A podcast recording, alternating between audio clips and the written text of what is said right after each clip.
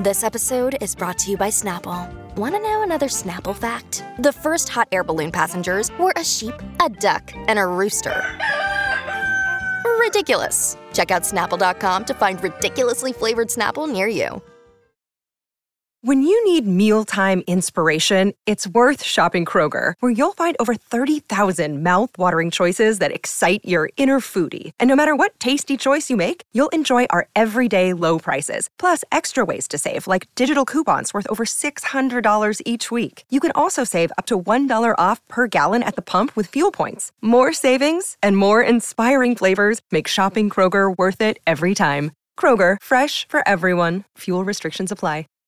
Hello, everyone. Um, it's just me here. Zoe is uh, otherwise engaged, but I am going to give you a brief update on Prince Andrew's legal situation because after we finished the recording yesterday, um, there was some breaking news. And this is that Prince Andrew has demanded a trial by jury and that he is essentially hitting back on the allegations for the very first time uh, that Virginia Giuffre's um, legal case against him is being considered by the court. Now, obviously, this has been going on for quite some time, but we have been hearing from a lot of lawyers on both sides of the divide, but this is the first time that Prince Andrew has really put down um, his denials, and there have been an absolute catalogue of them. Yesterday, there were 12 pages of legal documents lodged with the court in New York. There were 41, no less than 41 denials, such as he did not have sex with Virginia Giuffre. Um, however, the real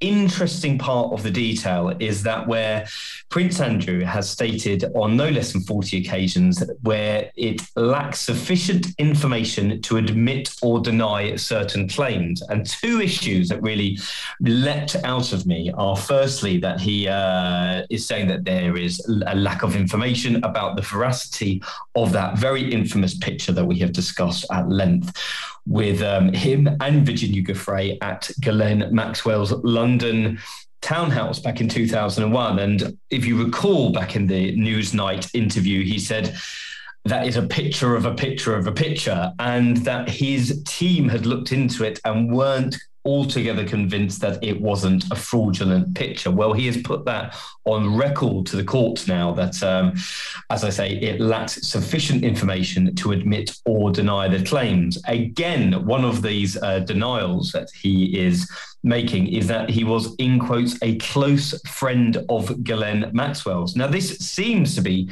completely extraordinary because, as we all well know, um, they have been pictured on numerous occasions together. They were friends since the 80s. Ghislaine Maxwell was invited to Buckingham Palace, if you remember the picture of her and Kevin Spacey larking around in the throne room at Buckingham Palace.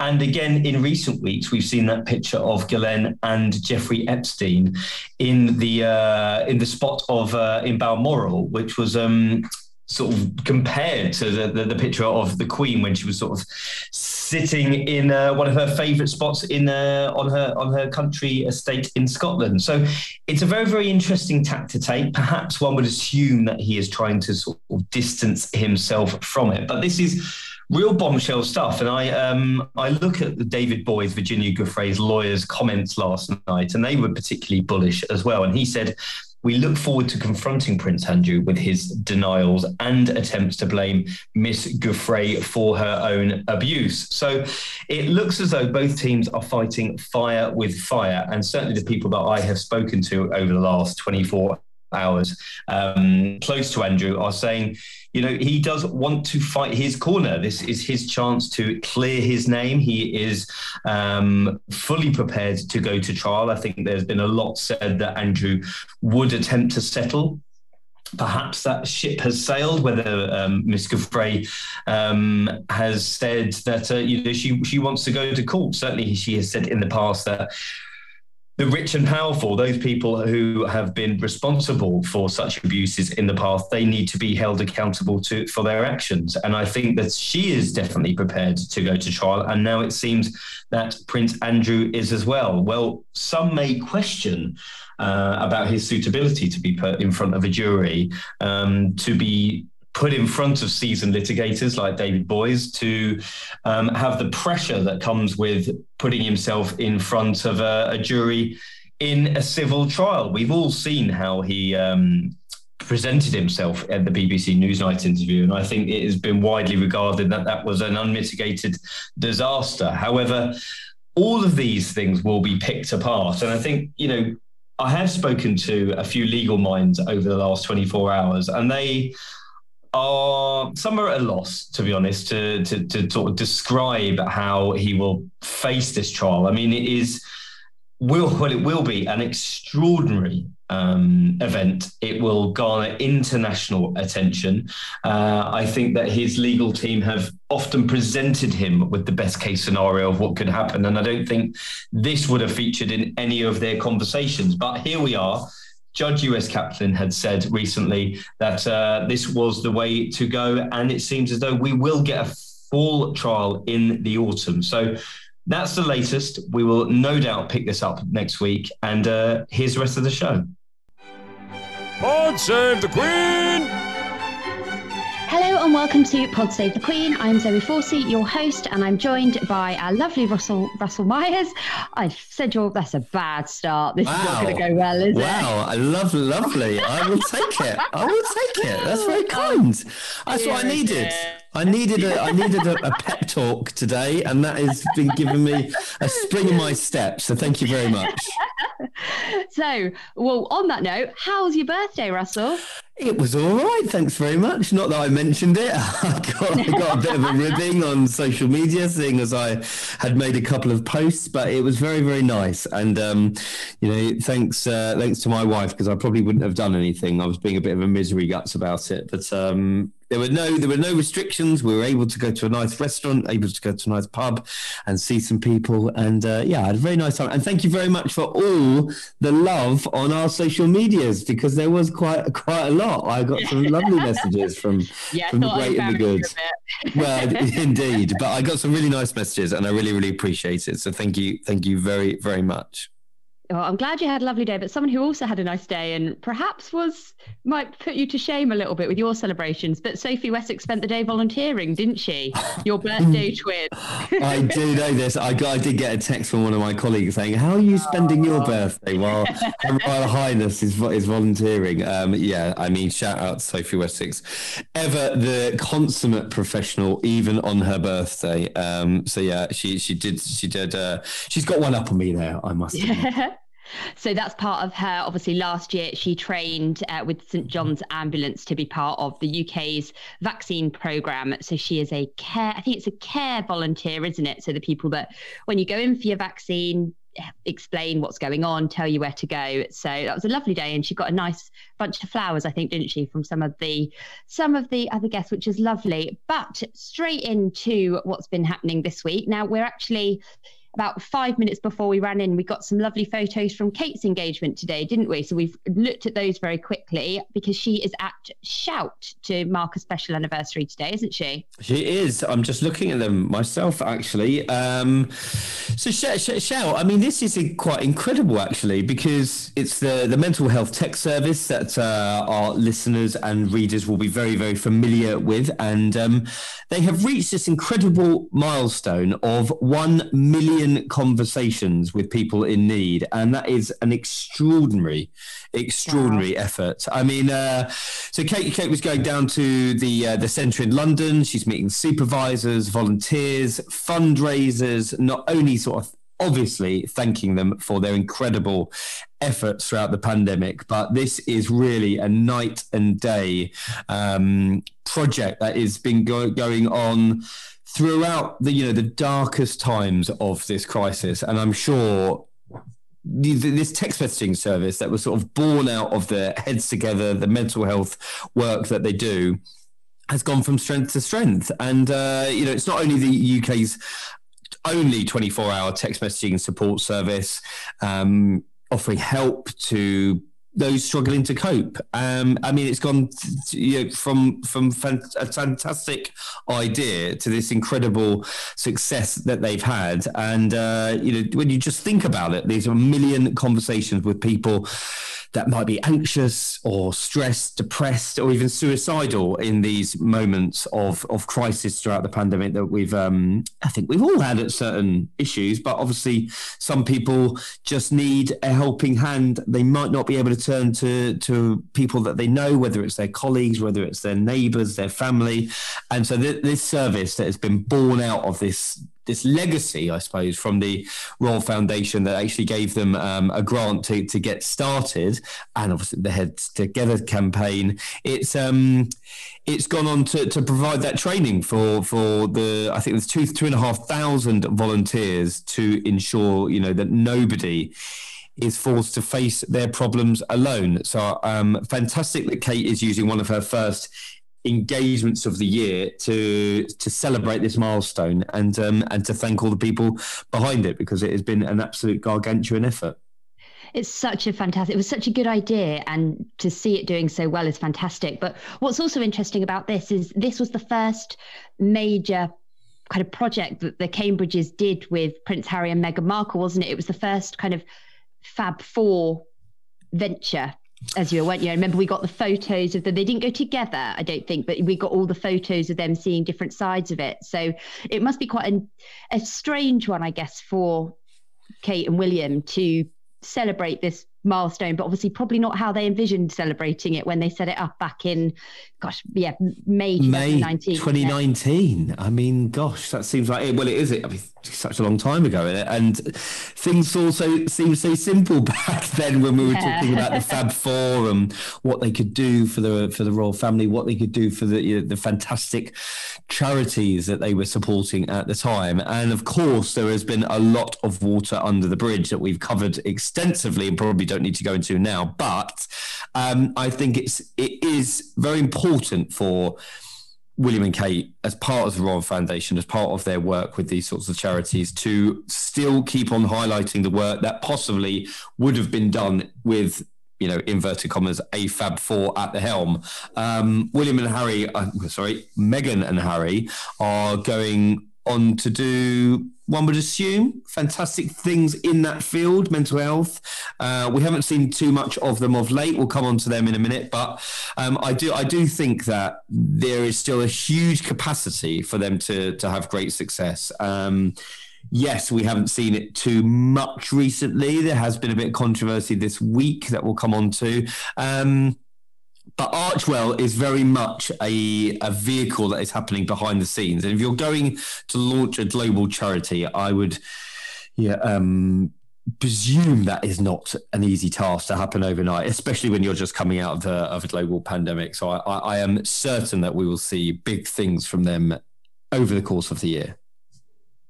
Of course. Now, and what was looking at Kate's outfit? What did you spot? What did we have? Oh, oh Queen Bingo. We need some form of huge drum roll, I think, because yeah. I spy. I spy. I mean, it's kind of like a camouflage.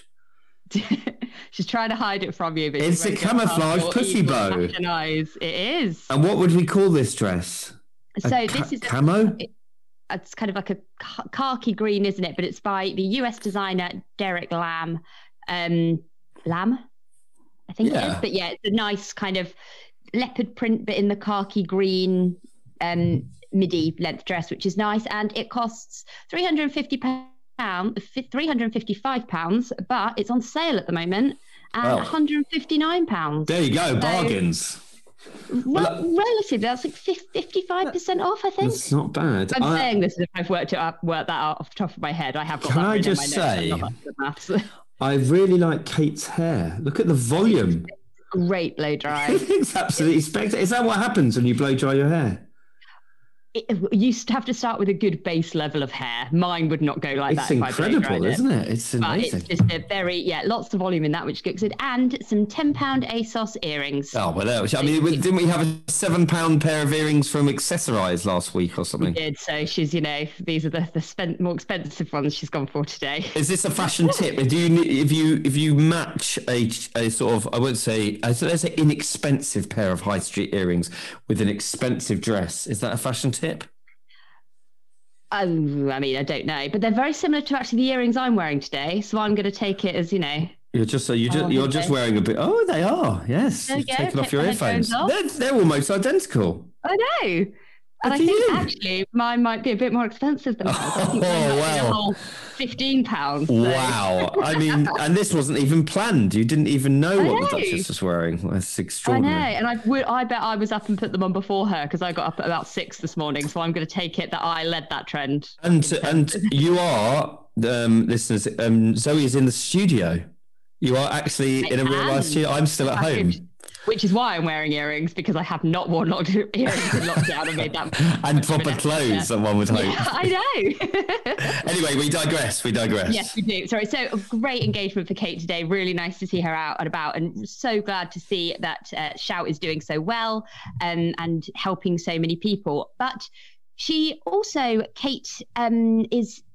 Uh, what I don't know too much about this to be honest. You'll have to fill us in on this. But is she in line for potentially a new, a new role? A very, very fancy sounding role. Well, indeed, and this this is um, come from the Sunday Times at the weekend. Um, that the Duchess of Cambridge could indeed take on a historic new role. Now, this is potentially to do with the fallout from the Duke of York. Prince Andrew has obviously had his uh, military titles and his remaining royal patronages stripped away from him um, after his latest legal woes being faced to um, face that trial later on in the year, we presume, after uh, he is accused of sexual assault by Virginia Giuffre. Now, he did up until last week hold the title of Colonel of the Grenadier Guards, or week before last actually, um, which has obviously been quite a historic and uh, very prestigious role within the royal family. However, Kate could become the first female colonel in the regiment's 366 year history. So it's about time, I would argue. It really is. And obviously, there is um, an, an argument that the role should normally go to a member of the royal family, wherever possible, who has served in the in the armed forces. However, the word on the street, according to the Sunday Times, is that after the Duke of York, who I don't think was you know necessarily held in in high regard over the last uh, couple of years after he's been handling his uh, his legal business, um, that Kate is the preferred option. Now, this would be quite an interesting position because obviously she is uh, a senior member of the royal family. She's held in in tremendous regard by the associations that she represents at the moment, and it could create this historic role for her um, by becoming the first female colonel. And I think that is a tremendous role for her to take on.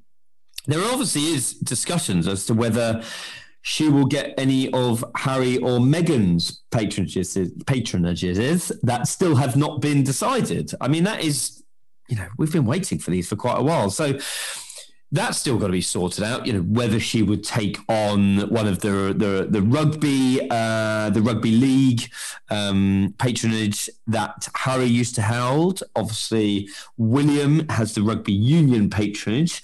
Um, so and the football.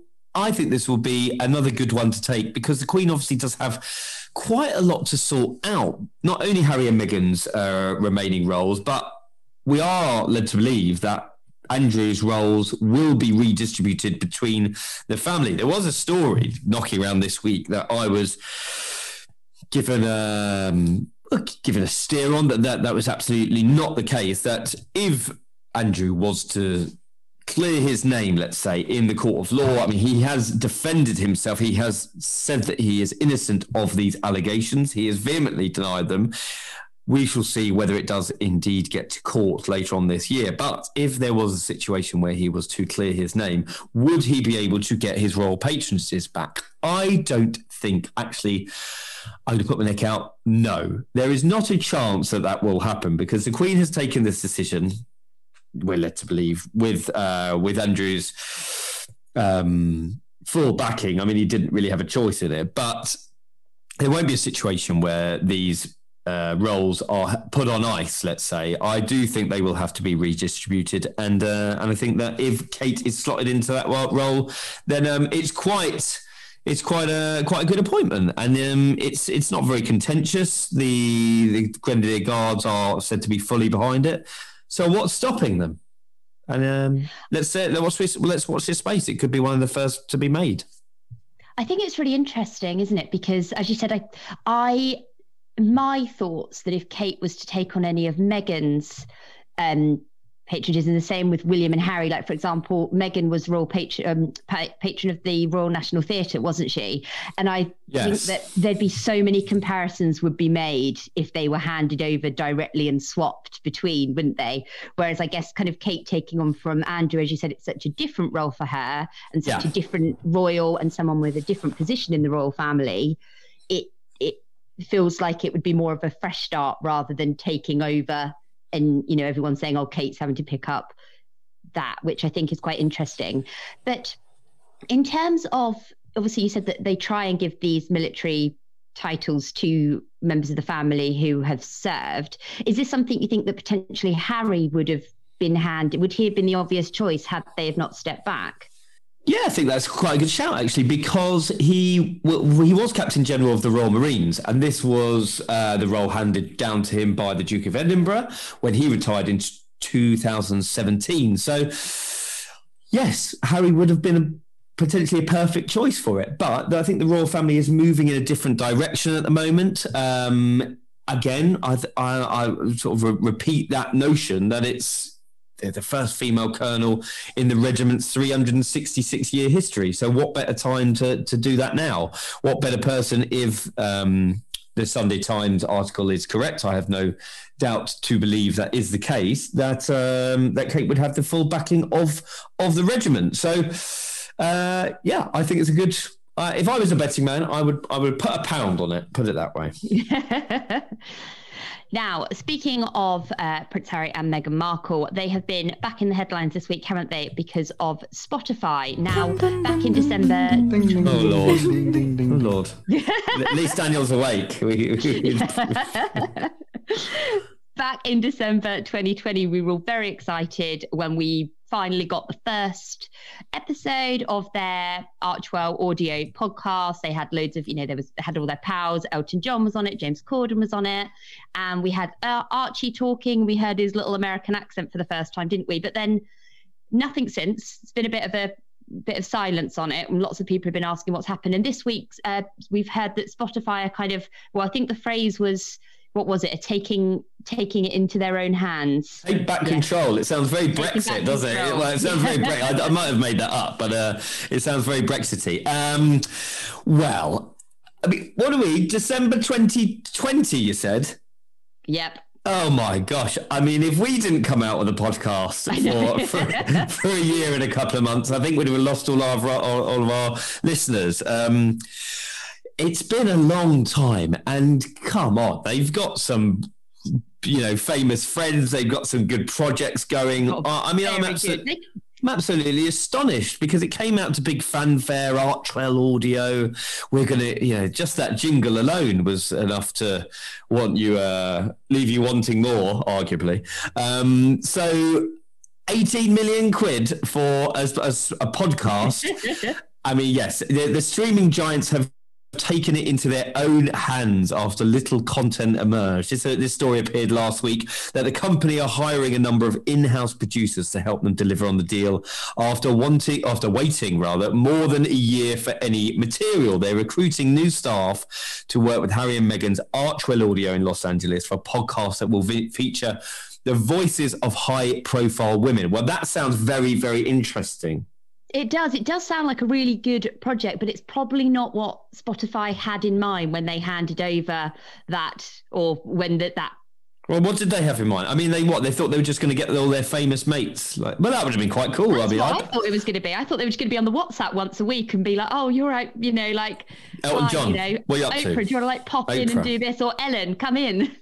I mean, yeah, maybe, but it hasn't really worked out. And uh, you know, only they will know. There hasn't any been any reasons as to why that has happened. But Spotify uh, have um, deep pockets. They have a lot of people at their disposal. Um, and the reason this has come out is because there's been an advert for a senior producer role at Gimlet Project, Spotify's in house production arm, which stating we're currently assembling a new show team that will build and launch a new original show with Archewell featuring the voices of high profile women. Well, again, one may argue that Harry and Meghan are not experts in this field. Um, that was part of the criticism in the in the first instance, wasn't it? They've been given reported 100 million dollars from Spotify, uh, from Netflix, another 25 million dollars from Spotify, and yet we're yet to see um, the, uh, the any content. So there was where were they when they were pictured with the mics? Do you remember when they when they were pictured? That oh, was- New York, in New York. on, wasn't it? No, no, they, that was their recent trip to New York. Do you remember in the autumn last Oh, year? yes, I'm thinking of the one of her where Meghan's got the headphones on. That was a recording studio before they before they quit. I'm Yeah, so we, we, it's the wrong way we think that we think that there obviously is a Netflix offering in the pipeline. Uh, we've got Invictus coming up, which is in April. So Harry was that would be presumably a good time to launch uh, a Netflix show about Invictus, which I think would be very very interesting. Well, there's already the documentary that's coming up. That is due. I don't can't remember when the date is from that, but there's the Invictus Games documentary, and there's also Meghan's uh, children's series as well. So it feels like with Netflix, there's stuff, more stuff feels like going on in the background, doesn't there? Um, whereas Oh. Seems a bit more. If it's as enthralling as the bench, we can all uh, we'll all have to take the weekend off because we'll have too much excitement anyway. I I I, I think that there will certainly be pressure. Um, they can't sign whether whether it's like an NFL contract, whether you get a certain amount of upfront and then you get X amount over the next five to ten years, or whether it's um, you know a lump sum of we want to, we want you on in the firm um, because that is that is what Spotify were trying to do. You know, Joe Rogan's podcast, which is fantastic. They paid him, I think it was hundred million dollars to to come on board and then produce uh, fantastic content because they want him part of the Spotify family. So. If Spotify wanted to do that with Harry and Meghan, uh, I don't know the breakdown of of the fees, but surely, regardless of how much they're paying, there there are people talking about it, and um, I think there is there is certainly a degree of there would be a degree of pressure to come to come with content. I mean, I'm I'm just saying, if we did nothing, your bosses would be saying, "Why why are you doing nothing?" So, uh, anyway, we we wait with bait, we wait with bated breath. I hope I'm quite. I hope that this means that there's going to be some exciting new content from them coming because this is the first one was great. It you know spoke about lots of important issues, but more importantly, Dan, don't you get any ideas? You're not allowed to abandon us to go for this new role. Oh, I know. Can you imagine Dan you can't. sunning himself in Los Angeles. Um, what I will say after listening to two amazing podcasts, which is Diary of a CEO and uh, the High Performance Podcast, and that has been encompassing, you know, people, high level people, high level business leaders, and they have, um, and, and that's been people from the world of politics, from sport, from um, investment, the the finance world. If there was to do, there does seem to be a gap in the market actually, because there isn't necessarily, um, to my knowledge, I say I could stand corrected. Maybe Oprah's done a podcast that I haven't listened to, but to my knowledge, there isn't any one doing that about high profile, very successful women that could uh, that Archewell and Spotify could really tap into. So if that is the project, I think that will be really good, and that will be something that people will really tap into and listen to. So, if that's taken a year to to to create, then then so be it. Because if they're going to get some big big names, then uh, then one would imagine that they'll be super super busy. So, so maybe I'll uh, I'll be looking forward to it. Who would you like to see on it? Well, I certainly Michelle Obama could do a good one. Michelle Obama, Oprah. I mean, like high, high. You know, I'm talking about high, highly successful women. Who we got? Alicia Keys.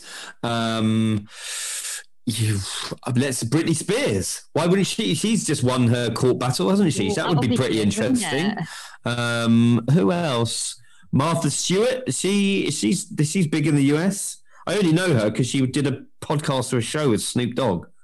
I mean, we're really going off beat now, aren't we? But don't really know. Um, But yeah, no, I think hopefully it'll be lots of fun things coming up and some great voices, which will be fantastic. And we'll obviously have to wait for our phone call for when we get invited to, to take Kamala. Harris, Nikki Hadley, Yes. Hadley. She was the the um, the UN Secretary General. Oh, she was the Yeah. UN ambassador. She was the UN ambassador, and then she's Yeah. she's out of politics now. That would be very interesting. That's anyway, very answers in a postcard. Who would you like to interview? Maybe we'll get them on our show.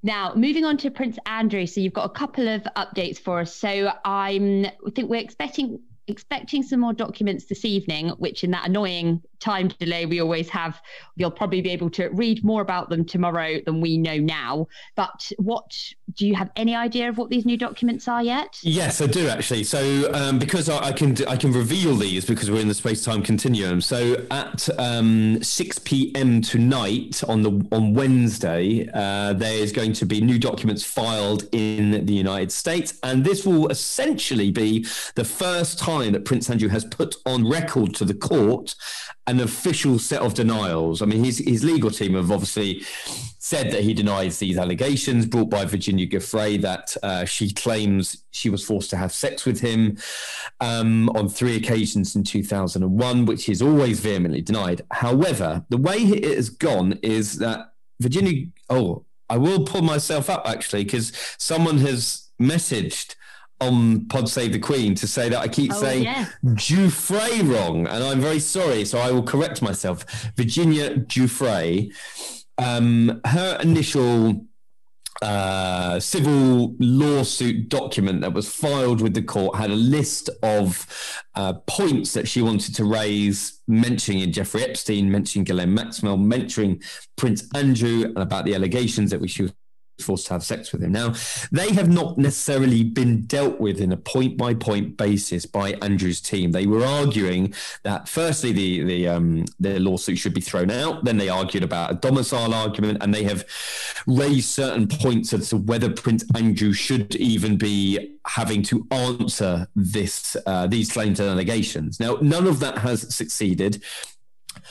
The New York District Judge Lewis Kaplan said that um, Prince Andrew's arguments didn't hold any water in his court, that Prince Andrew had to go before a jury in a civil trial, which we believe will be later on this autumn. Now, when it just when it seemed that he'd run out of road, um, there may still be further uh, instances where they can argue against it going to trial. Of course, there could still be a settlement. I'm not sure whether Virginia uh, Giuffre's legal team would accept a settlement. They they were sort of making noises that she definitely wanted to go to court. I'm sure there is always a degree of money in these civil claims. Surely that is the argument that if you know X amount of million pounds are put in front of someone that they would settle. However, this will be the first point where the Duke of York's lawyers go in a point by point basis denying the allegations. I don't think, from what I understand from pe- speaking to people with knowledge of the case, that it's going to be anything other than deny, deny, deny, deny. It's not going to be you know a full evaluation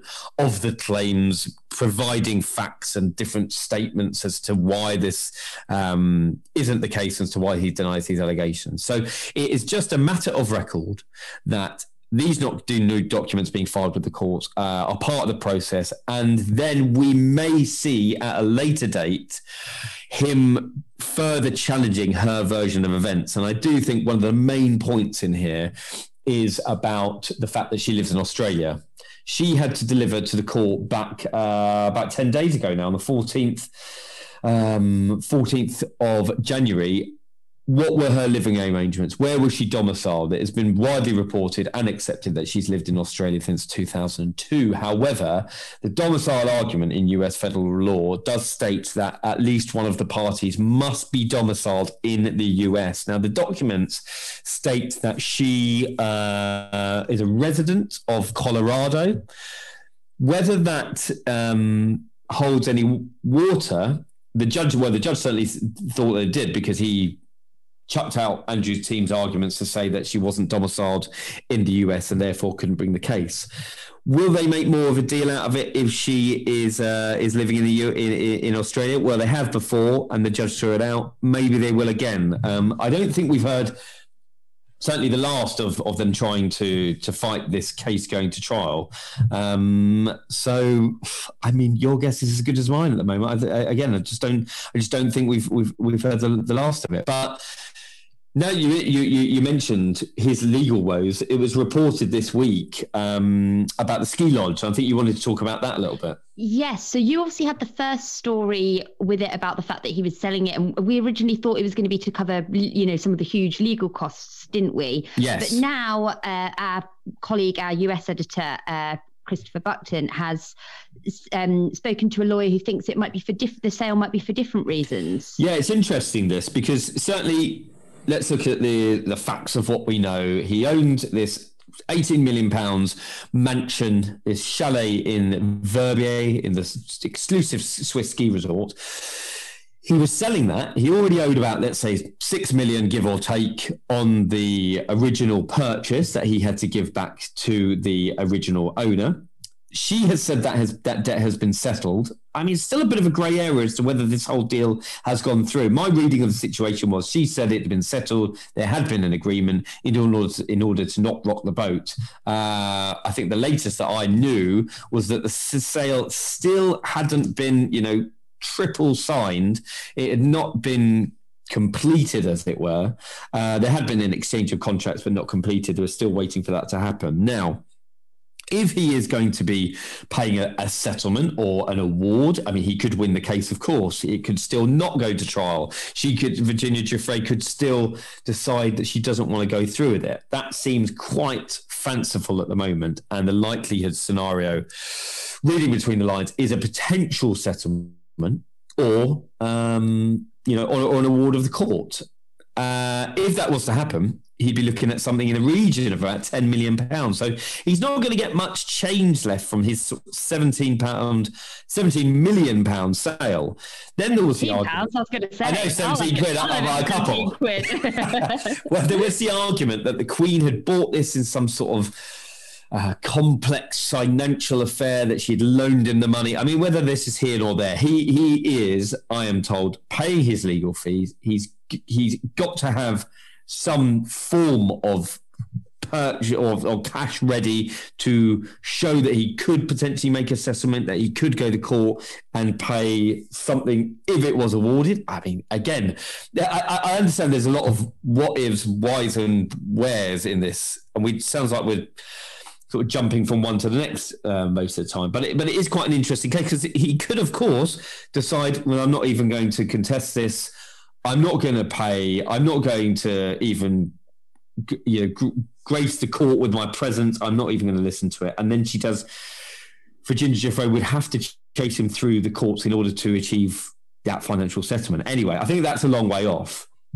Now, this lawyer was saying, uh, lawyer Spencer Kuvin was saying that he believed that the chalet was being sold in order to shield the assets away from his sex abuse accuser, that being Virginia Giuffre. And this essentially means that if he was to proceed with the court case, that he then would have no assets, potential assets of that value, that it wouldn't be then worth pursuing him with. That I'm not sure because it could still be that he's still got a lot of money. He sold his um, but uh, another mansion in Sunningdale, in Berkshire, for 15 million quid a few years ago. Where is the money from that?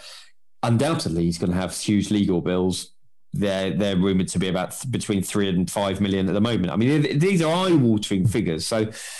Um, I've said before, he's going to need deep pockets to try and settle this one way or the other, whether it's through legal fees or whether it's with a, with a settlement. Um, again, we're, we're none the wiser, but we can't really go into detail with the court documents at the moment because we don't know them. But if you are listening to this on Thursday or after Thursday, then you will be able to go on the website and I imagine it will be all over the internet that you will be able to devour what these new court documents um, on hold.